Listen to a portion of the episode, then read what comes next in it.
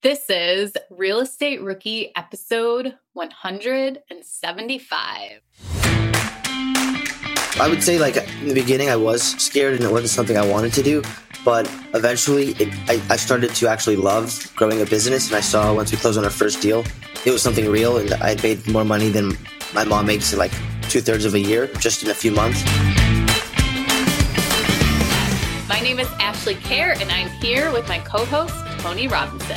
And if you're joining us for the first time, the Real Estate Rookie Podcast is the place for new real estate investors because we give you the inspiration, the information, the motivation that you need to get started or keep going.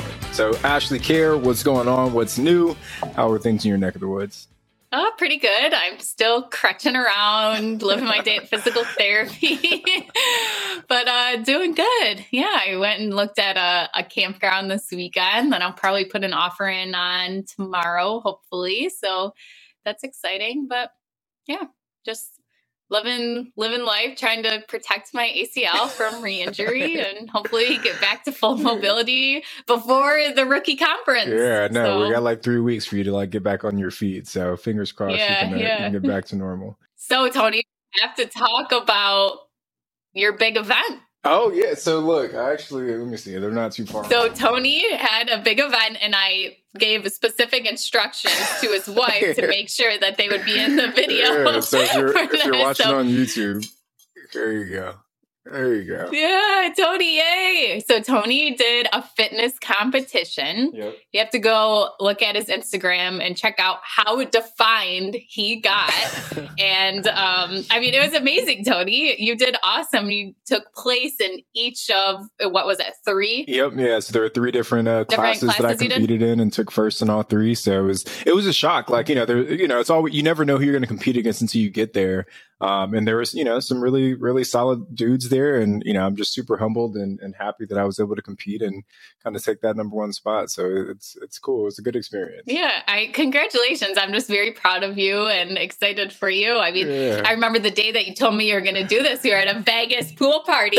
And at the same day, I said, yeah, I'm going to do it with you. And yeah, spiraled downhill fast. Yeah. we'll, we'll, blame, we'll blame it on the ACL. We'll blame it on the ACL. yeah four months later, the ACL tear. yeah. Uh, but, no, it was cool. It was a good time. So what else is new? Yeah, yeah. so actually, uh, we got a property actually that's under contract, or we're, we're going to sign the contract I think tonight in uh, in your neck of the woods over yeah. in New York. So it's uh, it's yeah, property, yeah, out by by a lake out there in New York, and um, it's actually being run as a bed and breakfast right now. But I think we're going to convert it to just be like a really big Airbnb. Um, so we're still trying oh, to debate on what the business plan will be, but yeah, just kind of randomly met an investor who was in, you know, kind of in that area, and we figured to take yeah. a look and, and found something that, that, made sense for us. Oh, I can't wait for you to come out and do your due diligence. Yeah, absolutely, yeah, and but I think we're already anticipating it's going to take like a year to close because everything takes forever in New York, right? So yeah, yeah, yeah. that's expected. I was just looking at a campground I had offered, and it would have been 2020 so uh, august 2020 and i got outbid by an investor from california and i think we joked that it was yeah. you but, uh, so um, yeah so that property just closed this i think it was december so wow. it took over a year for that property to close that came actually Crazy. no it was just this past the last month so in march yeah so over a year wow. um, to close on that campground yeah well fingers crossed it doesn't so. take this long so or take that long for this right, property because right. we, we'd love to get that that yeah. closed and, and wrapped up here before the the quarter's over so we'll we'll see yeah well good luck thank you I'll need I know you don't do great with the deal, yeah, but getting them fast closing, closing yeah. is yeah. outside of my control. I sat at a closing table for three hours uh, the other week, closing on a property, and it was a Friday, and we ended up not even closing. We had to wait until Monday to what? finish the closing. It was the longest closing ever. Yeah. Cool. Well, we got some good guests today, right? Yeah, we do. This is an awesome episode, and uh, usually it can feel a bit crowded when we have more than one guest on, but I think this worked out great. We have uh, three brothers on who started uh, when they were 18, the two youngest ones, the twins, and they uh, started out wholesaling. So they go through exactly what they did and how long it took them to get their first deal, but most importantly, why they stuck with it and why they kept spending money, why they kept putting in the work for it and then that they've transitioned now to multifamily syndication with only being investors for less than two years and how they were able to actually do that. Yeah, really, really, really cool story. And it's the it's the Donis brothers that we have on today. So it's Kenneth Jeffrey and Kerwin. And uh, Jeffrey and Kerwin are actually twins, and then Kenneth is, is a couple of years older. But yeah, they, they, do a really good job of kind of breaking down how they found success as wholesalers, how they built their network, even though they, didn't, they didn't come from some kind of well to do background, but how they were able to surround themselves with other really uh, successful people and I think one of the things that was really cool towards the end was how they've been able to scale to over 600 units by using their network on the multifamily side. So just, you know, we, we this conversation could have gone on forever. Like there were so many different you know golden nuggets that they had that we could have kind of talked about a bit more but um, really really enjoyed this conversation with them are current interest rates making you depressed about cash flow what if it didn't have to be that way Rent to Retirement has 2.99% seller financing available on turnkey properties. You heard that right. That's a seller financed 2.99% interest rate where the average cash flow is over $900 per month. They also have options where you can put as low as 5% down on multiple investment properties with no PMI. Rent to Retirement is the nation's leading turnkey investment company that understands what it takes to be successful in today's dynamic real estate market. Their reputation speaks for itself with more five star reviews than any other company on the Bigger Pockets website. Rent to Retirement offers fully turnkey properties that are newly built or renovated, leased and managed, allowing you to invest with confidence in the markets that offer the best returns. To learn more, visit renttoretirement.com. That's rent toretirement.com or text REI to 33777. Again, text REI to 33777.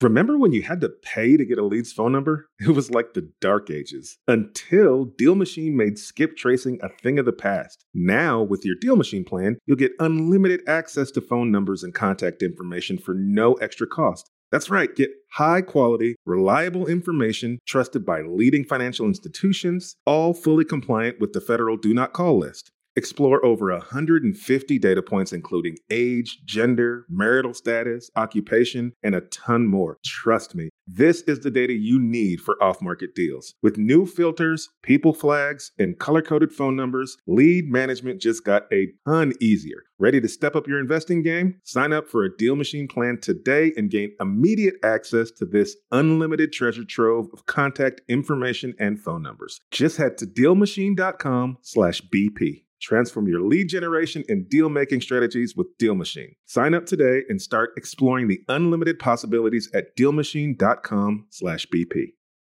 The dream of owning a vacation home can be daunting. From finding the best guests to the maintenance to organizing the cleaners after every guest day, with Vacasa, they make that dream into a reality.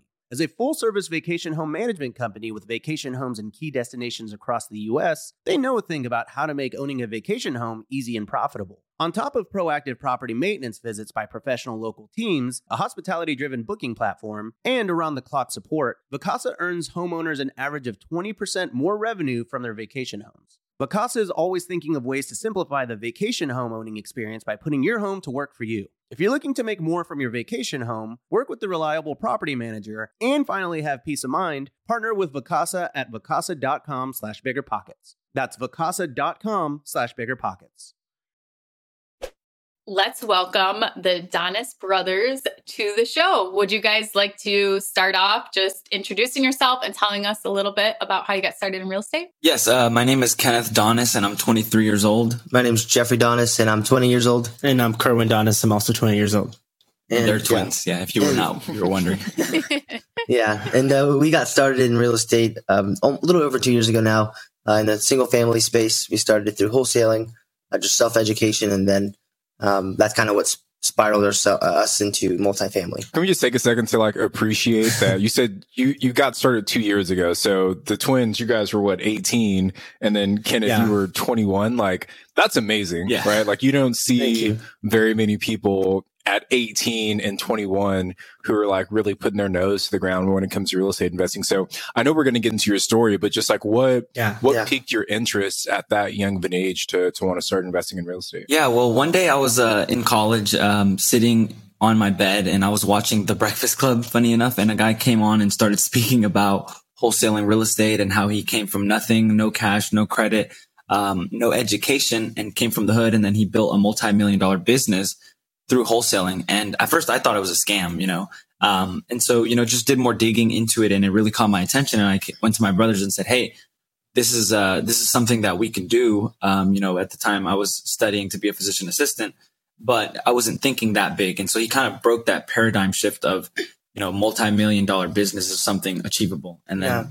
And we actually, uh, the first book that we read that started the journey, I always say it broke us, is uh, Rich Dad Poor Dad by Robert Kiyosaki, of course. And once we re- read that book, uh, I was actually headed into my first year of college. And so I started cold calling for a flipper in the area. And that was the first time I got experience in real estate, but it wasn't for our, our business at the time. And we had always been interested. We kept telling each other we were going to get into wholesaling and start our own business, but we kept postponing it. I think we had limiting beliefs of our own time and the opportunities we had at the time as college students. And so it wasn't until we got, we went to Guatemala for the first time. That's where my mom's from. Um, so we're first generation Americans, and uh, we went to that country and we had cousins there, and they, as humble and grateful as they are, they just we realized they didn't have the opportunities that we do in America, and we realized the privilege that we had of being born here, and we just honestly came to a realization that we couldn't keep postponing starting our business and achieving financial freedom to change our, our family's financial tree. And so mm. as soon as we got back, we decided to take action. Yeah. And um, we we knew that we came from like a low income background. Just growing up, we were always on like Medicaid and stuff like that, and my mom would always uh, she would do it on purpose. I don't think, but she didn't hide the the guilt of like I used to play club soccer growing up, and she wouldn't uh, hide the idea the fact that it was very expensive. Uh, the trips and everything, she'd let me know that it was hard on her. So growing up, I knew that I didn't come from a lot of money. So to answer your question, Tony, like I just always knew that that was something that I didn't have, and I, I, felt like it's something that I could produce. Now that I'm, I'm i realize that we're in America, we have the opportunities. Uh, we just need to utilize them um, and make the most of them. Yeah. So just one thing I want to add before we move off of that, like there's there, there's you know a, a lot of people come from backgrounds that aren't you know rich or you know financially successful right? You know like you know I, I myself didn't come from like a you know well-to-do background but you know I, I, feel like there's two responses that people have when they come from you know moderate to lower income backgrounds. And first is that they get stuck in this trap where they feel that that's all that they'll ever be able to do right? And and, and they, they don't really see a way out and then other people who go through that experience they use that as a motivation to say no i, I know i got to change this because i don't want to live like this the rest of my life. And it sounds like you guys yeah. kind of took that that latter approach in terms of really taking control of your life. So just kudos to you guys for having that mindset. Thank you, thank yeah. you yeah. And in, in school like we were all college students when we got into it. Um, and Kerwin always likes to say, what we would do is we would look up on Google what's the highest possible job I can get out of with a four year degree in this. Yeah. Like that's how we would think. We didn't yeah. know we could become entrepreneurs mm-hmm. uh, until we found Rich Dad Poor Dad, and that kind of led us to where we are. Did you guys go to college, or you didn't go to college yet? Yeah, so Kenneth was there for a few years. Uh, Jeff and I were in our first years when we started wholesaling. I think Jeffrey dropped out after his first year, and I waited an additional year to drop out. What was that feeling like? That you're dropping out of college, you've spent money going for a year, you've kind of had a plan in place, was it a feeling of excitement? Like oh my gosh i don't even have to finish school. I found something else? Or was there that little bit of hesitation like this is the normal thing to do? You know what are you know what's your mom gonna say? Anything like that? Yeah um, well one thing that really made me realize um, was the fact that one day i was in class and my teacher i had missed an assignment already and she you know was nice enough to let me make it up but she was a, a, real estate agent herself on the side. So she had her, her license. So she understood the grind of real estate. And, you know, in class, I would express things, um, and, and base it off of what I was doing in real estate. So she would hear how passionate I was. And then one day I came in cl- into class and I completely forgot to do another assignment. And I was not a bad student. Um, I was just putting a lot of time towards the business, which made my, my, uh, my grades slip a little bit. But she pulled me off to the side and was, and she pretty much told me, Hey, Kenneth, you always talk about how passionate you are about in real estate. let me ask you a question. I, I, want you not to take this the wrong way, but I want you to actually think about it. And she said, why are you here? Why are you still in school? If it seems like you found something that you're very passionate about and I think you can be very successful in. And that is when I realized that I did not want to go back to school. And I, I went to them and I told them, Hey, I think I'm dropping out. And I told my mom that and she was not very happy. yeah. And I, I, I would say like in the beginning, I was scared and it wasn't something I wanted to do, but eventually it, I, I started to actually love growing a business. And I saw once we closed on our first deal, it was something real. And I made more money than my mom makes in like two thirds of a year, um, just in a few months. So I was like, okay, I can see where I'm going. And then when you say, um, we had like a plan, to be honest, I went to school because I felt like I had to in high school. That's kind of how we're groomed. Uh, like the next step is college. I didn't know there was another option, but once I saw there was another path that I could take, that excited me a lot more. Um, and I did, I felt like not going this route would have been less of a plan than staying in school because I really didn't know what I wanted to do when I was in college. So uh, finding real estate really excited me. And I also realized that like I was more scared and more excited at the same time to do this than to stay there. So I kind of like to be uncomfortable. What would you recommend for a rookie listener who maybe is in college or is deciding to go to college? What are some things they should think about and what kind of plan did you have in place before you actually dropped out of school and said, you know what, I'm not pursuing this career path? Did you like sit down and, you know, write out your financial goals or how you were going to make money? Did you have a backup plan in case this didn't work out? What's some kind of advice and tips you can give our listeners? Yeah, before we dropped out, we definitely took some action. We were cold calling in our dorm rooms. So I would say get some exposure. Um, and I was interning for a flipper cold calling. So there's different ways to do it. You don't have to start your own business at first. I would also suggest listening to podcasts like this one and reading books, um, just exposing yourself to the language of real estate investing and also listening to stories of other people just to de- demystify the process and realize that it is possible for you to do it. A big thing that was really impactful for us was attending local networking events. They were free. We met people that were doing it in real time, and we're always big uh, believers in the in the saying, "Be cautious of who you take advice from." And so when we met Max Maxwell for the first time in person, uh, we kind of got his two cents and we just got like, we got different influencers and different real estate investors who we believed in and who we knew were successful. We just got their advice and we really took it to heart and tried to piece together the information. So I would recommend people mm-hmm. look for people that are successful and get advice from them. Yeah. And we didn't necessarily drop out until we had made some type of income. Um, so we kind of proved, proved the, the concept before uh, we ended up leaving. And we were surrounded by people, and that's what Cohen kind of touched on. Uh, we built a network of people that were more successful than us in that single family space. So we knew they, if they could do it, we can do it. Um, and we knew that we weren't just going into it by ourselves. We had access to people that could help us along the way. So I think those are some steps that I would take is just build a network of people that can help you because you're going to fail. Just understand that there's going to be obstacles. Um, but two, maybe uh, prove the concept to a certain extent before you go all in. Because what we kind of did was we burned the bridges. Um, and we weren't in that much debt. Kerwin had like, you know, pretty much it all paid for. I had some, some debt, but it wasn't a lot. Um, but I didn't want to leave until I, I, had proved it to myself that I could do it. Yeah. And lastly, um, I would also say, as far as uh, having a plan, so I think you should at least think um, far enough ahead to where you you want to think about what you want to do in life, and and if you're in college and you're studying something that you actually enjoy, um, we're not against college in any sense, but if it's not, then you know you could potentially maybe take a year off and just explore some options. Um, but as far as a plan, honestly, we didn't really have a plan. We just knew that what we were going, what we were doing was um, was going to work, and, and I mean we were just taking action, and, and the action was paying off, and so we were just slowly, um, you know, just building that momentum. Yeah, and we quickly picked up on our why. I'll quickly touch on this. Uh, so, like, we, our mom's a single mother. She cleans houses. She's done that for our whole lives here in America uh, which is a hard job. It, it, requires a lot of labor. And our goal was to retire her as soon as possible. So I thought if I'm going to be in school for the next four years, that means that we'll, we'll, I won't have any income coming in for the next four years. But I knew I could retire my mom in two, three years if I work really hard at real estate. Uh, and I could always go back to school or um, we're obviously spending a lot of money in our own education and reading a lot of books. So the education doesn't stop. Um, so that's kind of how we looked at it. I love the fact that you guys have such a such a strong why um, outside of just like money, right? But it's like we want to retire our mom, and it's like that that kind of driving force is enough to kind of keep you um, grinding every day, right? And, and really push through. Uh, one of the things you guys mentioned that I want to go back on is or go back to is the is the networking piece. Um, you know, so you, you, guys are, you know, er, at the time, 18, 20 years old, right? And, and you talk about building your network with successful people who are doing what you want to do.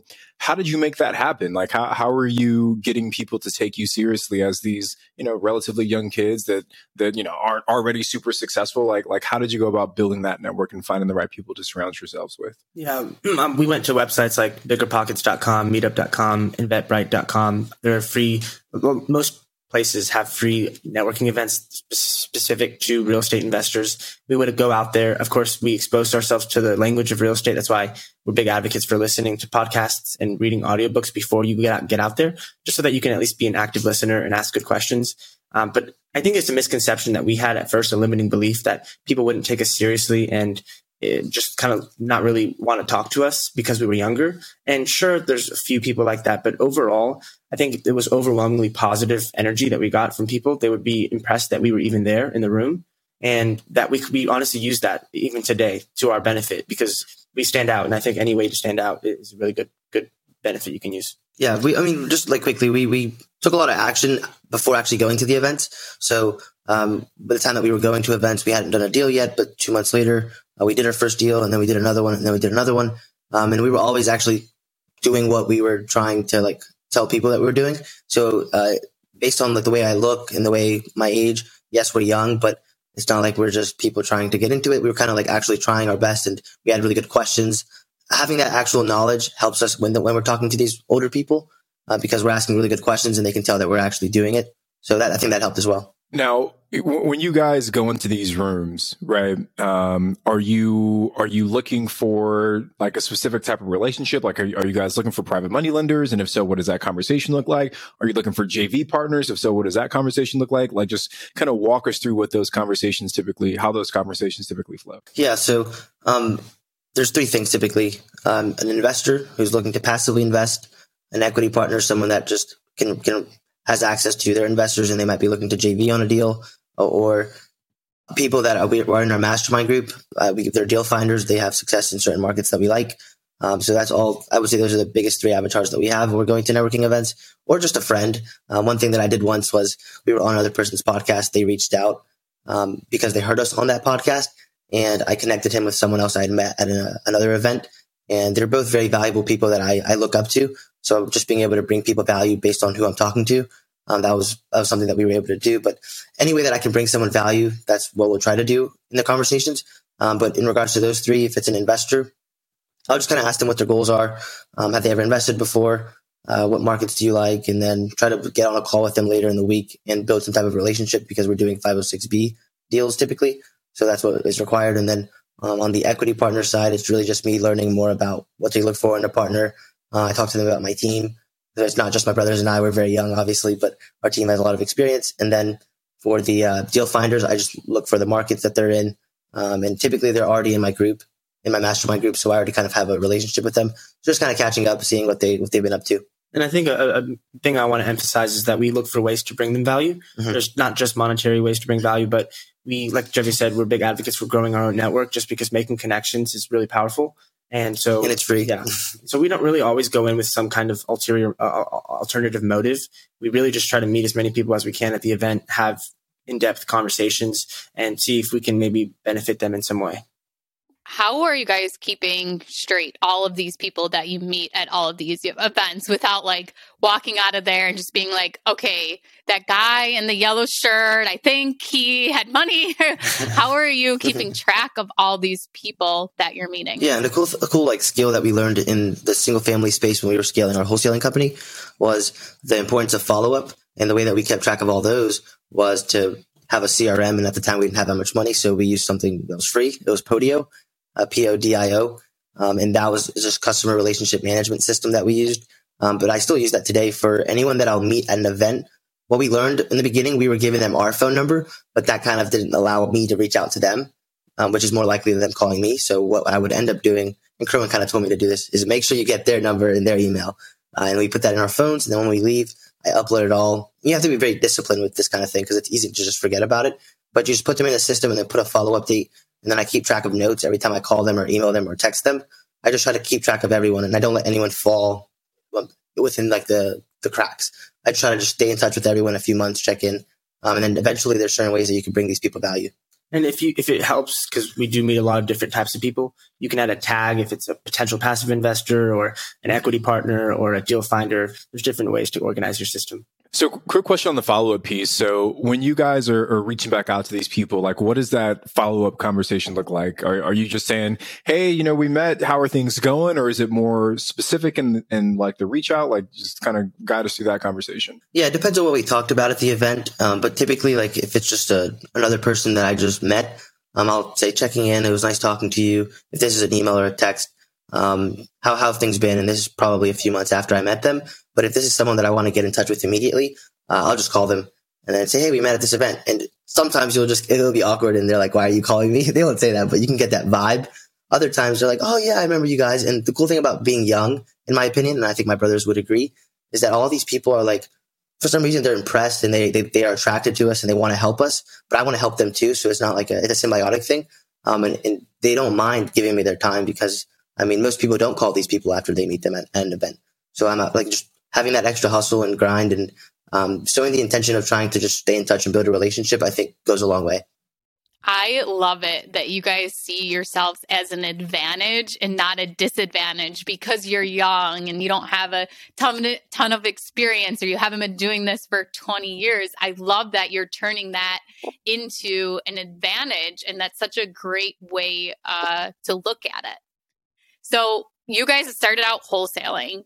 What has kind of happened since then? So, you quit college and what's going on now? Yeah, so we were cold calling and then we got sent home. Uh, so we were cold calling in our dorm rooms for about four hours a day. I would find some time in between classes and meals. And then we got sent home due to COVID. And so we were in quarantine and that was a great excuse to cold call from 9 to 8 p.m. all day, every day. And we would, while we were eating and we would just take the laptop uh, with us no matter where we were. We were cold calling. That took about six months to get our first deal. And funny enough, you know, it was it was not easy to get that first deal. Uh, we were running low on funds. Kenneth had to take seven thousand dollars of credit card debt, and we had a lot of faith in ourselves. Our mom at the time did not, understandably, and uh, we we had actually access our savings account. She had access to it because we were so kids at that time, and we hadn't done the, the transfer yet. And I remember going to her and asking her, uh, "Hey, mom, can I get five hundred more dollars?" This was the second time we'd asked her, and she said, "You're wasting your time. You're wasting your money. Uh, this is the last time I'm doing it." And I was really down, but we did end up getting uh, our first deal a few weeks after that. And Debbie can kind of touch yeah. on. And after that, we ended up closing on our first deal, which was the biggest deal we did, like in the whole time that we did single family. Um, and we used the funds to not only pay off the debt that Kenneth took out, we made him take it out because we didn't have credit cards. Um, and then we invested that into a, a mastermind group called uh, the Sub 2 Group by a guy named Pace Morby. Um, it taught us a lot of creative financing and we were able to actually acquire two rentals using those strategies. Uh, we didn't have a lot of money at the time, so we had to learn how to do that, and then we had to negotiate with the sellers on allowing us to pretty much take it over with no money down. Uh, we were able to do that, and um, eventually we got into one fix and flip as well. That that just kind of came. Um, I would I would say not out of luck, but we just built a really good relationship with one of our cash buyers. He really wanted to help us, so he actually funded the whole deal. We found the deal, uh, and then we partnered 50-50 on the profits. Um, Kenneth kind of handled that, so uh, he can touch more on that if he wants to. Yeah, um, well, so you know, overall, we did about 17 deals after six months of no, um, no luck. So, um, 13 months in, you know, my brother then eventually kind of just decided that uh, multifamily was uh, a better suit for our goals um, and he can kind of explain. Yeah, we just re- recognized commercial real estate and big multifamily was always the end goal for us, but we realized that it was limiting beliefs that kept us from taking action on it sooner. And so as soon as we realized we had some capital to work with and we just it was more aligned with our long-term goal of retiring our mom and creating passive income to reach the life by design that we were aspiring to, to reach. And so we just decided, you know, the same reason, the same fears that kept us from dropping out of college and pursuing real estate were the same fears that were keeping us in single family and preventing us from pursuing multifamily. And so we let go of multi of, of single family. We took down the wholesaling operation and went, you know, full send into the multifamily space. Yeah, and the way we started that was by investing in a mastermind group, and that's how we got here. Yeah, so lots of lot, like a lot of good pieces of the story. I want to I want to bring it back just a little bit because I, I, think the the very beginning. I just want to make sure I'm understanding this the right way. You guys were cold calling from pretty much sun up to sundown for six months before you got your first deal. Is that right? Yeah, we were we looked up the legal times you could call people, and uh, we each had our own dialer. We had a three line dialer for each of us, and we were just calling all day every day. Yeah, yeah probably making over thousands of calls a day we were running through lists like crazy, which is, I mean, if you are in real estate, you kind of know that lists are pretty expensive. You can easily spend thousands of dollars. So, so a couple of things I want to break down here. I, I do want to touch on the on the list uh, creation uh, in a bit, but before we do that, six months of cold calling that that's enough to drive anyone crazy, right? Or, or, or at least to make you start second guessing yourself, right? Like, oh man, is this really going to work? So what was it that that kept you guys from stopping at month two of no deals or month six of no deals or month eight or you know like how did you guys keep going? Yeah. Well, I would say number one, um, just having a strong why, like my brother said, we landed from Guatemala January 4th, 2020. And after seeing the impoverished conditions that our family, like literally our cousins, aunts, uncles live in, um, we we just knew that we had the ticket to change all of that, and then also change our lives forever, our mom's life forever. So I would say like having a strong why. Um, also, once we were about two months in, um, I was already like seven thousand dollars worth of debt on my credit card. So that was also um, I was not going to be able to pay that off unless we actually uh, kept mm going. So yeah. honestly, we had no choice. But yeah, no, but um, a big thing that we always did was like listen to podcasts. So you just keep hearing success story after success story. Uh, we built a network of people that were already successful. So I was actually like two weeks before I dropped out of school, I got a call from one of my friends, and th- we can talk about social media, but we're very present from day one, and we've been documenting our journey, uh, and it worked to our benefit because this person that reached out found us on Instagram, and he looked like us. He's Hispanic. He was a few years older than us, and he'd been in the business for two years before, uh, more than we had. So he actually called us and said he had closed a $30,000 deal that week. He saw what we were doing and he kind of motivated us to and let us know that we can do it too. So that really, like we, that day actually, we had, uh, we were supposed to close on a deal, but I ended up coming back with a tax lien on it. And that was really devastating for like two days. And then we like, the next day we woke up and nine o'clock hit and we kept calling. Um, so uh, that kind of motivated us to keep going. Um, but yeah, it was really just the books as well that we were reading, like Think and Grow Rich. We understood it was something that uh, your mindset, and it's going to happen. Everyone else can do it. Why can't we? So we just kept going. And just add to that, uh, also it helps to have a support group. So we have friends that are in real estate as well, but also we have each other. And, and I, that day that I went to ask my mom for money, it, it really put me down. Uh, I, I was, had a weak mindset at the time. And so I went to Kenneth and I, I knew our why, but it got blurry and you get, you lose sight of it sometimes. And so I walked up to Kenneth and I said, why are we doing this again? Please remind me because I don't, I don't know. And he just, you know, and it was my battery was low, but that's why it's beneficial to have people that can recharge you.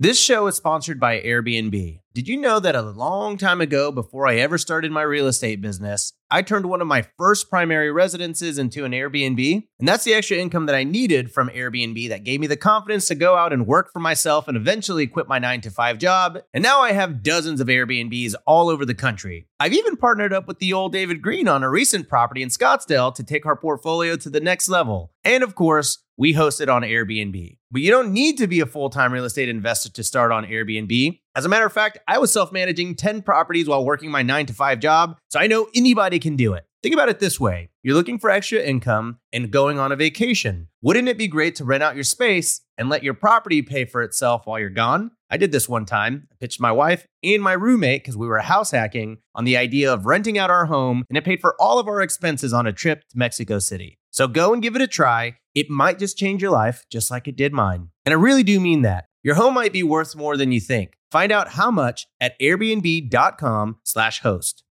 Whether you need to buy or sell, or you're just obsessed with looking at homes for sale, Redfin's got you covered. Redfin updates their listings every two minutes to help you see new homes first. And they give you personalized recommendations based on the homes you like, so you can find the home that's just right for you, whether that's a cabin, a craftsman, or a castle. With the top rated Redfin app, you can favorite homes, share listings with others, and schedule tours, even the same day, with a local Redfin agent who can help guide you through the whole home buying process. And if you're looking to sell, Redfin agents have the experience to help get you the best price possible for your home. That's because they sell twice as many homes as other agents. With a listing fee as low as 1%, Redfin's fees are half of what others often charge, which means you'll have more money to put towards what matters most to you, like your next home. In fact, last year, Redfin saved home sellers $127 million. No matter where you are in your real estate journey, Redfin can help. Download the Redfin app to get started today.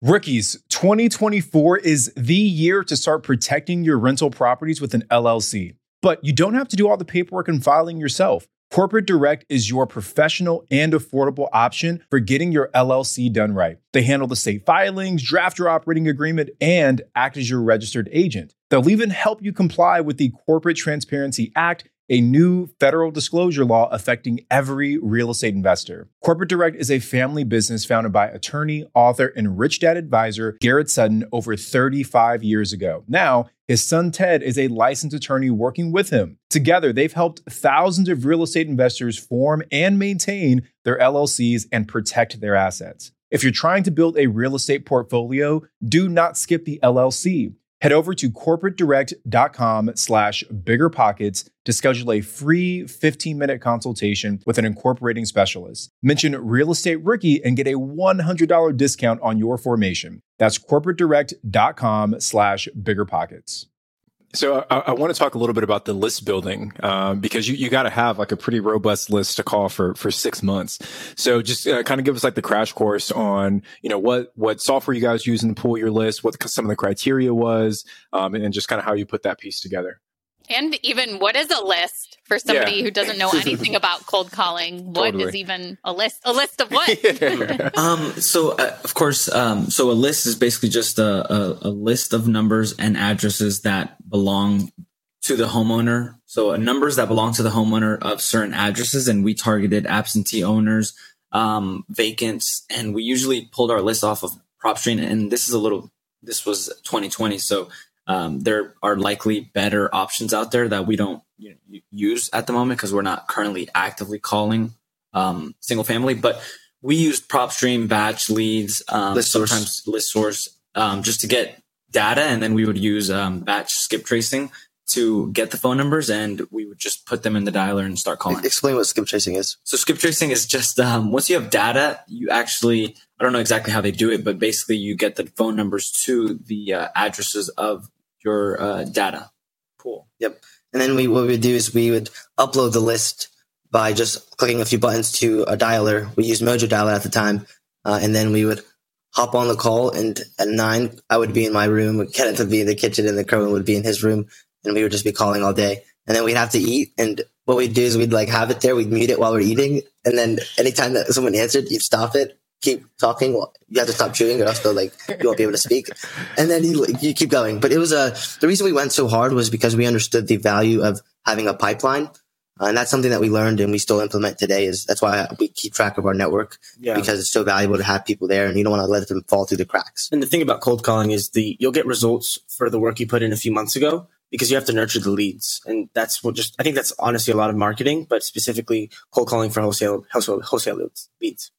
I want to get into is that what you guys picked as your selections for the list? Like you kind of mentioned absentee owners, but before that, can you kind of give us a breakdown of what you were spending, send you know, on the different software to actually pull these lists, to have the dialer, all these different things that you needed? Yeah, um, I think uh, PropStream was ninety seven dollars a month, and then Batch Leads was I want to say like fifty dollars a month, and then that was a oh, Mojo dialer. I think for the triple line dialer, it might be like 150 a month. So total, you know, under $500 a month before. Um, That's on the softwares, but on the lists. Yeah, on the lists. I mean, it, I think we were paying like 12 cents for skip tracing plus like an additional three cents for the, the list. I mean, yeah, the data itself. So 15 cents per lead is kind of what we were spending back then. Um, I think that there are definitely better uh, places to get data. But like I said, you know, we, we haven't been cold calling in a while. So, well, even just the $500 for software to pay for that for six months with no income coming in, that is, that is a lot of money yeah. to be investing into this business before it actually gets its first deal. So like Tony had praised you guys before for keep, you know, sticking with it until you got that first deal. And maybe it is the pressure. Maybe everyone needs to rack up credit card debt so they have to pay it off. I'm just kidding. I'm not actually... giving that advice. so yeah. when you guys started pulling lists, what are some resources? You've talked a little bit about a mastermind. What are some resources that where you're like, okay, this is the kind of information. I've gone in PropStream and done a list before, and there are a million different selections. I mean, you can target seniors, you can target people who have high equity, you can, you know, target by acreage, all these different selections. How did you decide and narrow down what the lists were going to be that you pulled? Yeah, I mean, we uh, tried to call a little bit of everything, but um, honestly, YouTube University uh, was where we kind of got all of our information. YouTube and podcasts. We listened to uh, Wholesaling Inc. a lot, and a lot of people they kind of went through their success stories. We know what kind of lists they were pulling, um, things of that nature. So that's you know really where we just got the information on what we should be pulling, and from there we just did it. And and yeah. Also talking to people that were already doing a lot of deals, we kind of asked them what they were pulling, uh, and a lot of people are very very like not not they don't have they have the abundance mindset, so they're willing to help you. Um, you just obviously have to be someone that they want to help, you know. So you just have to be there. So after you guys have your initial success with the wholesaling and you get this proof of concept and you're, you're feeling good, you guys said that you transition into, into multifamily.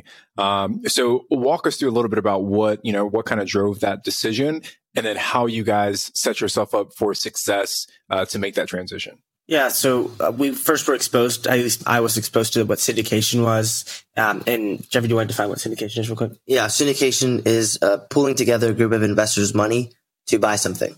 Yeah, so we were exposed that you could do that in real estate uh, when Alvin Hope Johnson, he's a developer and he syndicates a lot of his projects, and we were exposed to him, and he was he was he said he, he was speaking to a group of us. We were single family investors and we just, it sparked something in me. And so we started doing some research, listening to podcasts, and Kenneth had been a big fan of Grant Cardone for some time. So he had already been exposed to that. And we'd been talking behind the scenes. We want to do development or commercial real estate at some point, And we just said, okay, we have to wait. But then we started doing more research and realized that it's possible to start early on. We just needed the right team and the right mentor. And that's kind of what we, what set us out. We went to biggerpockets.com, funny enough, and uh, we did some research on the forums. We were able to get connected with a few mentorship programs. And after vetting a, a few and turning away some, we nailed down the big multifamily, which is who we eventually ended up going with. Yeah, and uh, we didn't like initially think we would need a mentor. Uh, we tried calling the brokers ourselves, but Kenneth was getting rejected so so much. So um, they were telling him like, we, we we read the book, the best ever real estate or apartment syndication book by Joe Fairless, uh, and we learned that you obviously need to have a track record and experience. But we were like, you know what, let's just try it. I tried, didn't work. So we kind of came back, regrouped. I uh, learned that we probably would want to leverage a mentor that would be willing to partner with us. That was one of our criterias, um, was that they would be willing to partner with us and that we'd have direct access to the person that we're partnering with. Um, we didn't really want to do deal with coaches because we don't need, um, we, we knew kind of what we needed and that's what we were looking for. And that's what the Think Multifamily group provided. So um, that's how we were able to find that group.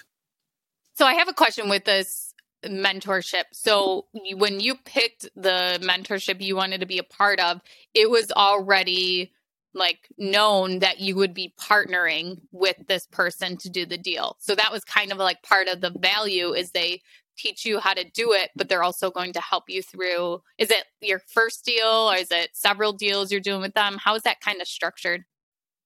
Yeah, so he actually partners with you as long as you're in the group. He, he, and it has to meet his criteria and his specific markets that he likes. Uh, but yeah, he's willing to partner with us. And you guys want to clarify what? Yeah, I mean, uh, you know, we whenever we're submitting LOIs, he's uh, open to signing on on letters of intents. And you know, when you have thirteen thousand units across the southeast, people people recognize who you are. So you know, when when I mention his name, it's automatic uh, inst- uh, credibility. So yeah, I mean, having a partner that will not only partner with you, but you can leverage him, his experience, his track record, as well as, you know, I can call him anytime I want and ask him a question, more than likely he will answer. And if not, he'll get back to me almost immediately. Um, yeah, I think that that's very, very powerful. And I, I want to clarify that uh, the way that multifamily works, commercial real estate is most of the deals, I believe 90% of transactions are done through a broker, which is different from single family where you can go direct to the, the seller. Um, and we, that was a learning curve for us because we had to develop credibility and a track record with the brokers. They were the gatekeepers to the opportunities. And so having a mentor who would allow us to leverage their track record and just their experience was, was, was a game changer for us. Yeah. And he did a great job. Him and his wife did a great job of putting together the group um, and he has a lot of partners now that help him put, to, put it together. But the environment and the the family like vibe that you get from it, the people in the group we've worked with um, on multiple deals now, and they're willing to help you with a lot of different things. Um, so I, I, think it's not only that we have access to our mentor and how valuable he is to us, but how valuable the entirety of the group is. If you guys could each pick one thing that somebody should be looking for when they're trying to choose a mentor, say they want to learn a whole new real estate strategy, could each of you give an example of like either a question they should ask this person or what you should look for? Yeah, I can go first. Funny enough, when we were do- doing the exact same thing, uh, we asked the group if we could speak with people that are already in the group, and they told us no. So that was an immediate red flag. Uh, we were like, "Yeah, we're out of here," and that's the first thing I would say. Let's talk to people that are already in the group, and if they say no, then I would run away. And another question I would ask is to make sure that the person whose face is on the, the brand of the mentorship program, you want to make sure that you have direct access to them. Because a lot of times these mentorship programs have a coaching, pro- like where there's a coach working under that main mentor. And while that's okay, we just wanted, you, I think it's important to understand who you're talking to and who you'll have as a point of contact. Yeah, and uh, lastly, I will also say that it really depends on what you need. Um, for us in our situation, you know, we didn't need someone to pretty much hold our hands. Like we're good at, you know, I would say we're, we're pretty good at taking action. We just needed p- someone to be there um, when we had a question um, and and also just experience. So I would say um, just kind of realize what you need, but also um, someone that's willing to put their name on things um, alongside your name. It, it, it's invaluable. So I, I, want to talk a little bit about how you guys have structured this this uh, partnership between the three of you because I think the, the, the duties and responsibilities when you're wholesaling uh, slightly different than when you move into apartment syndication. So talk us through what role each of you plays in the apartment syndication business. Yeah, um, so I'm uh, the head of acquisition. So primarily my job and role is to speak with brokers, underwrite deals, study the markets go on property tours. Um, I would say all the fun stuff, really. yeah, I don't like any of that. Um, I do the investor relations, so capital raising, and then once we obviously get the investor in the deal, uh, investor relations, just keeping uh, the ongoing communication. And I'm in charge of the marketing. So we have a podcast. We also have YouTube channel, social media content, and a lot of copywriting that, that I'm heavily involved in. So what about the actual like management of the asset? So I guess let's take a step back. So how many how many deals on the on the syndication side have you guys done? Yeah, so uh, we're co-sponsored on three so far, a total of 636 units in the southeast, including Texas, not really southeast, but um, the other two are in Georgia. One of them's in Georgia. The other one is in Jacksonville, Florida. Um, and right now, since we're co-sponsored, we're just helping out with some marketing aspects of the deal. We were so new to it. Those are the first three deals we did in this space. But Kenneth is actually working on finding our, our own first deal. And that's when we, we hope to get a bigger role in the asset management. Congratulations, you guys. That's awesome. Yeah, that's amazing. Thank you. Thank you. Thank you. Thank you. Well, I was just wondering if you guys would kind of walk us through a deal. I mean, we have a lot of guests on here that, you know, maybe go through a single family or a duplex. So I don't know if you guys had even one of the the multifamily deals you found kind of what that looked like how you found it how you acquired it even with doing um having the the sponsor on there if, or even if you had a wholesale yeah. deal you wanted to go yeah through. i mean uh, we can so the multifamily space uh, we quickly learned is you have to leverage you have to have a really good team and leverage that team so the cool thing about it that Kerwin likes to always talk about is in single family, we were the ones running like everything, which is, is really good. But when it comes to the larger apartment space, typically you have a team and you kind of d- divide and conquer, um, which we, th- we think suits us because we focus on what we're really good at and what we actually enjoy doing. Um, so when it comes to the first deal we did, uh, that was a 138 unit property in Jacksonville, Florida. Um, what I did was I actually leveraged my mentor to, to have access to him. That was something that I'm obviously grateful for, but we reached out to him, asked him if he knew anything going on in the group, anyone that needed help with anything. He said, yeah, he gave me um, someone that I'd already networked with. Uh, he told me he was had something going on in Jacksonville. I reached out asked him how I could help and bring value. Um, he let me know, and then we kind of got on a call. I talked to my brothers um, about what we thought we could do. Uh, we ended up helping with some of the investor relations, like capital raising. So we were helping with some of the emails he was sending out, helping with some of the marketing deck. Um, we went to the property ourselves, walked it with him. Uh, eventually, got some of our own investors into that one. So that was the first time we ever raised money. Um, and that's really how we found that one. And obviously, ongoing, we get on the asset management calls. Um, but a lot of this is really just about learning and then being really good at networking, uh, learning how to be resourceful as well, especially when you're starting out at a young age. Um, we didn't really have a lot to kind of bring, but we had to get resourceful, which was really just making connections and uh, yeah. And I think, but but but to answer your question, so I mean, the steps would be, of course, number one, um, acquisitions, which would be more of you know networking with the brokers, speaking with them, um, finding a deal, you know, then underwriting it, making sure that the market is um, a market that you would like to invest in.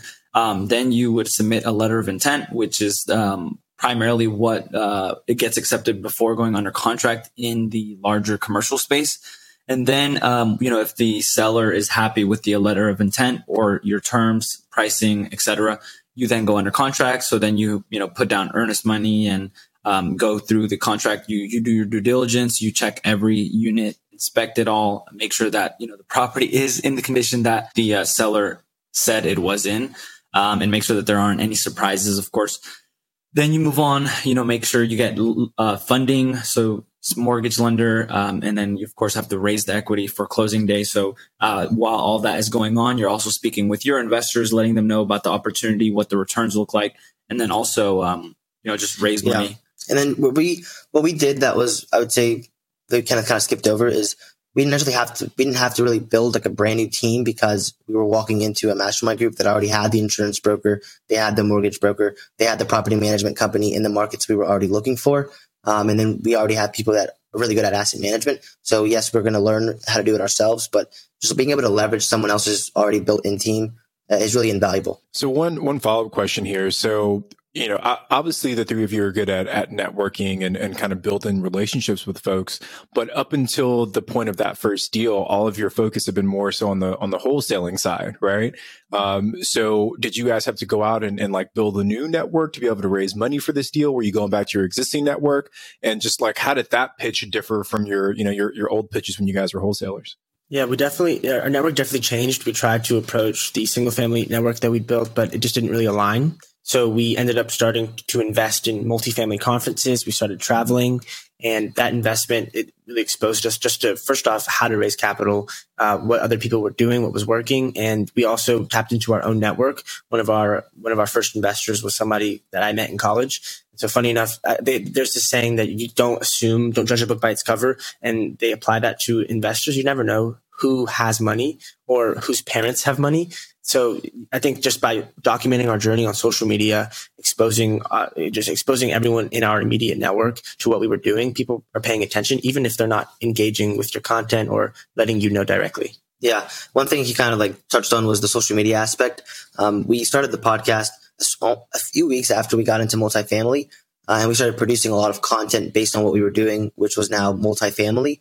And our goal was to come off as um, not only come off, but we were obviously educating ourselves by doing it, but we were trying to establish some type of thought leadership platform, um, which we learned in by reading the book uh, by Joe Fairless. So all this kind of, in my opinion, I feel like it, it, must have helped us come off as more credible because when someone met us at a, at a conference, they see we're young, but they're like, okay, they, sound too young to be, this sounds too good to be true or something like that. So they look us up and they see us everywhere. Uh, and they see that we're not only, we're doing, we're practicing what we're preaching, but we somewhat know what we're talking about. So I, I just I, I, want to pause on this because I think the the platform building aspect is so important, um, especially for newer investors. So uh, I shared this before, but like my journey as a real estate investor.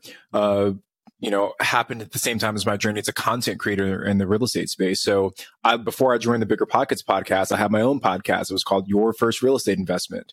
And I started that podcast before I had my first real estate deal right? So I, I, started the podcast in like September of 2019. I didn't get my first deal done until like the following month. And the reason why I did that was the same exact reason that you guys mentioned is because if you can get people to know you, to like you and trust you, then when you have opportunities for them to invest in, it makes that ask a little bit easier. Even if you, even if you haven't had these amazing levels of success, you can still go out there and interview other people that are doing the things that you want to do. And when I started, that's what it was.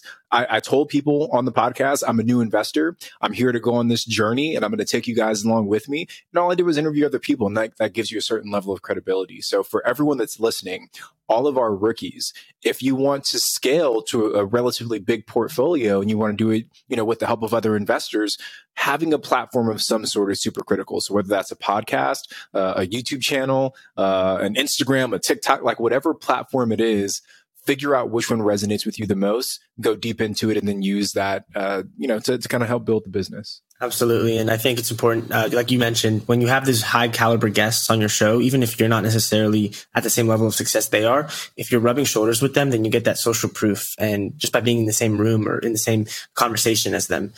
And you're learning a lot. Exactly. Before we move on to one of our segments, I just wanted to mention if anybody is wants to learn more about underwriting and syndication, you have to check out the Bigger Pockets OG podcast, episode 571 and 586. Um, they go into great detail as to actually how to underwrite a large multifamily property. Um, so if you guys are interested, even if you know you think that's something that might be far out for you, just go ahead and take a listen to it to see if it's something you're interested in. And I bet you'll even learn something that will be valuable to you right now looking at single family, small multifamily too. So check out those episodes. It's uh, episode 571 and 586. Okay, you guys, are you ready to go to the rookie request line? Yes, yes. let's do it. So anyone can call in. They can leave us a voicemail at 1 888 five rookie and leave a question for us, and we may just play it on the show for our guests to answer. So today's question. My name is Tim DeFore. I'm from Norfolk, Nebraska. And my question is what kind of materials would you prepare for presenting an opportunity to a potential private money lender? Thank you. Yeah. Um, so what we do, and we now do multifamily syndication. I honestly don't think we ever use a private money lender, but I can tailor it towards like a passive investor. Um, we'd always want to have some type of marketing deck or executive summary where it goes into um, the the sponsorship team. So who's going to be doing the asset management, who's on the deal, all the general partners, um, as well as a property management company we'll be using. Uh, and then we kind of go into the investment highlights. We'll touch on the business plan, uh, the market that the property is located in. We'll give them the highlights as to why we like this market. Um, and then really we'll go into just general information in regards to the hold period, uh, what the returns look like, et cetera. But that's kind of some information that we just need to give them. And then what I'll do is I'll have an a, investor webinar. Well, I'll come on and present it with my partners. Um, and then I'll answer any questions that my investors have. So I just think having all that information there that can answer most of the questions that they're probably going to have um, in one, I guess, one spot present that to them and then be open for questions. I hope that helps. But yeah, and yeah. to add to that, I mean, I, one of the objectives of having that marketing deck is to instill confidence in them, in, not only in your own track record and credibility, or that of your team, but also establish the, uh, the, the opportunity and explain to them why you're excited about it and why you think it's going to be a great opportunity for them. Yeah, and and to tailor it more towards like a single family thing, not that we've ever done this, but what I would do is kind of do the same thing. Um, but put your team on there, you know, put the attorney that you either plan to use or you're currently using if you're closing deals. Um, you know, if you have a, a hard money lender that you've ever worked with, put them for contact information, uh, the market that you're in, like my brother said, what, what you're looking to do. Like if you're only looking to do like buy and holds, you know, kind of run them through an example of what that might look like or, or a fix and flip, run them through kind of an example, you know, just a mock deal, you know, like something that's not necessarily that you've done, but that can kind of give them an idea as to what um, what an investment with you would look like, what you're going to use the money for, and yeah, etc.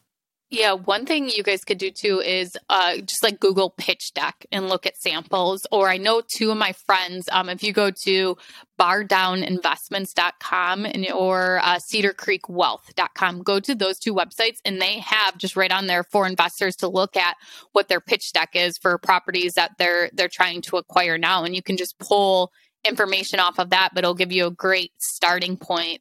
And then uh, another investor friend of mine, Tyler Combs from Rarebird Real Estate. out of Portland. He actually puts together, um, he has like this template packet for investors where it's all about his business, all about him, all about his partner.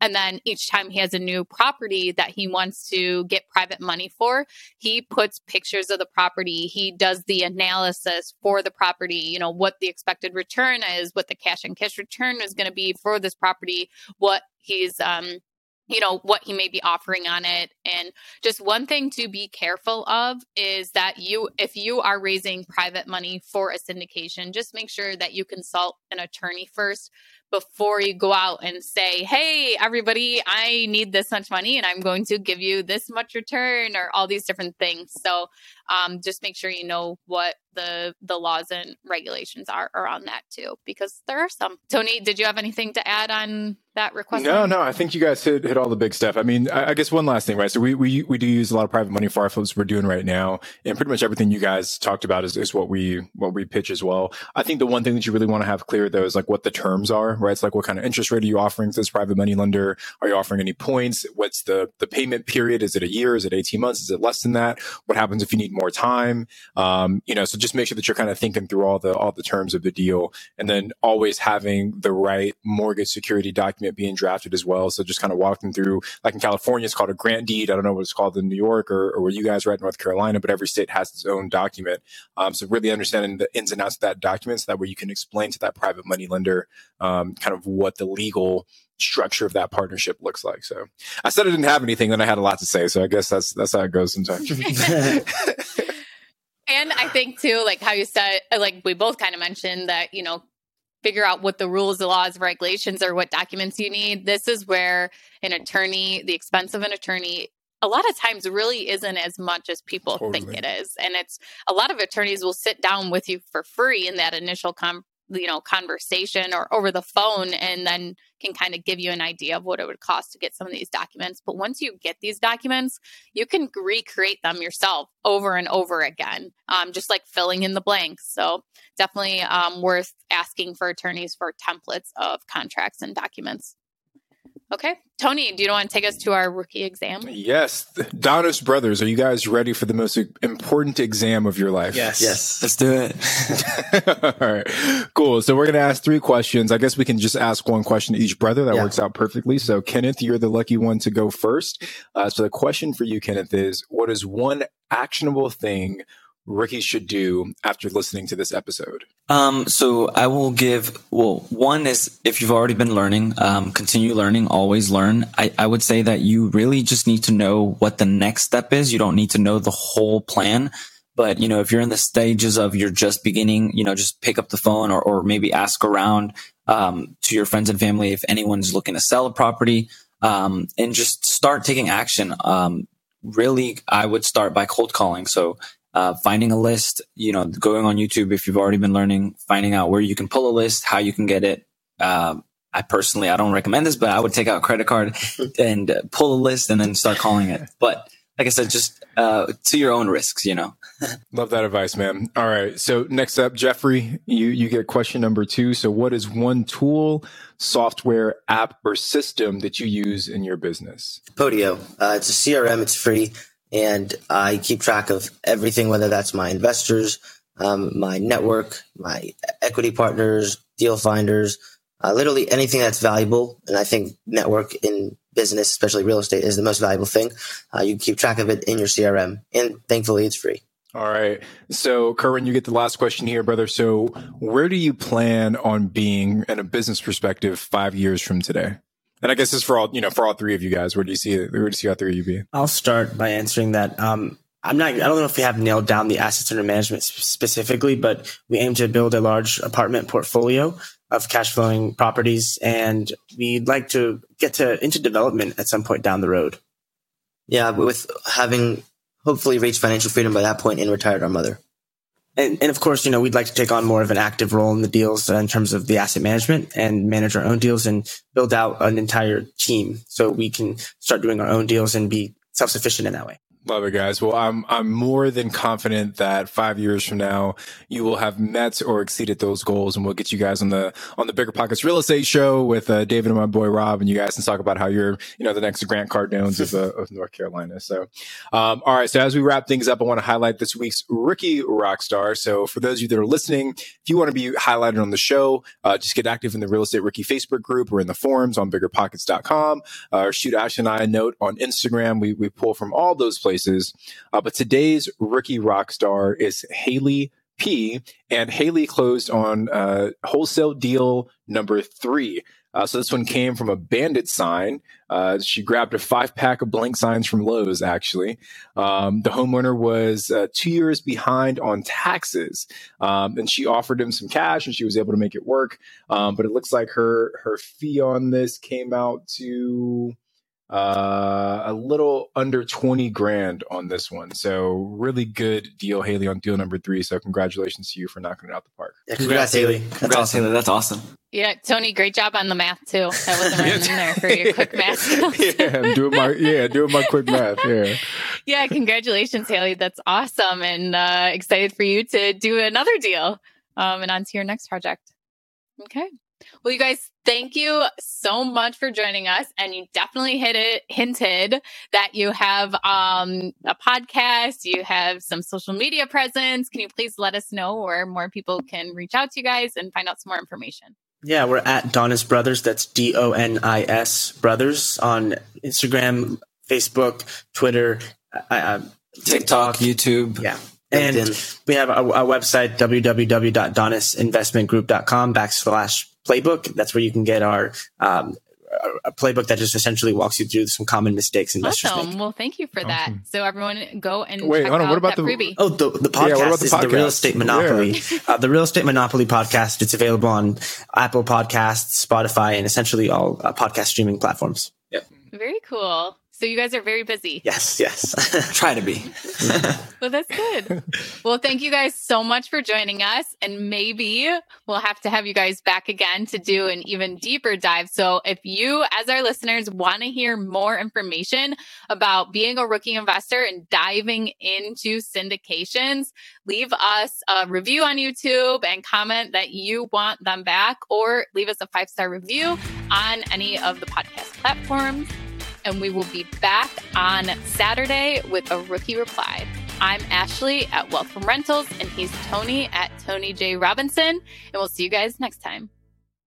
The market is changing, and finding your way can be tricky. Rates shift, headlines whirl, but your goal hasn't changed. You want financial freedom. And the best investors know it's not about timing the market, it's about time in the market you're ready to get into the real estate investing game or take your game to the next level, finding an investor friendly agent is your next step. With Bigger Pockets Agent Finder, you can find the right agent in minutes. Just head to biggerpockets.com slash deals Enter a few details about what and where you want to buy, and boom, instantly match with an investor friendly agent who fits the bill. These local market experts can help you navigate the neighborhoods, analyze the numbers, and take action with confidence once and for all. There's free resources only available at biggerpockets.com slash deals. Get an agent, get the deal, and get closer to financial freedom at biggerpockets.com slash deals. That's biggerpockets.com slash deals to find your investor friendly agent today.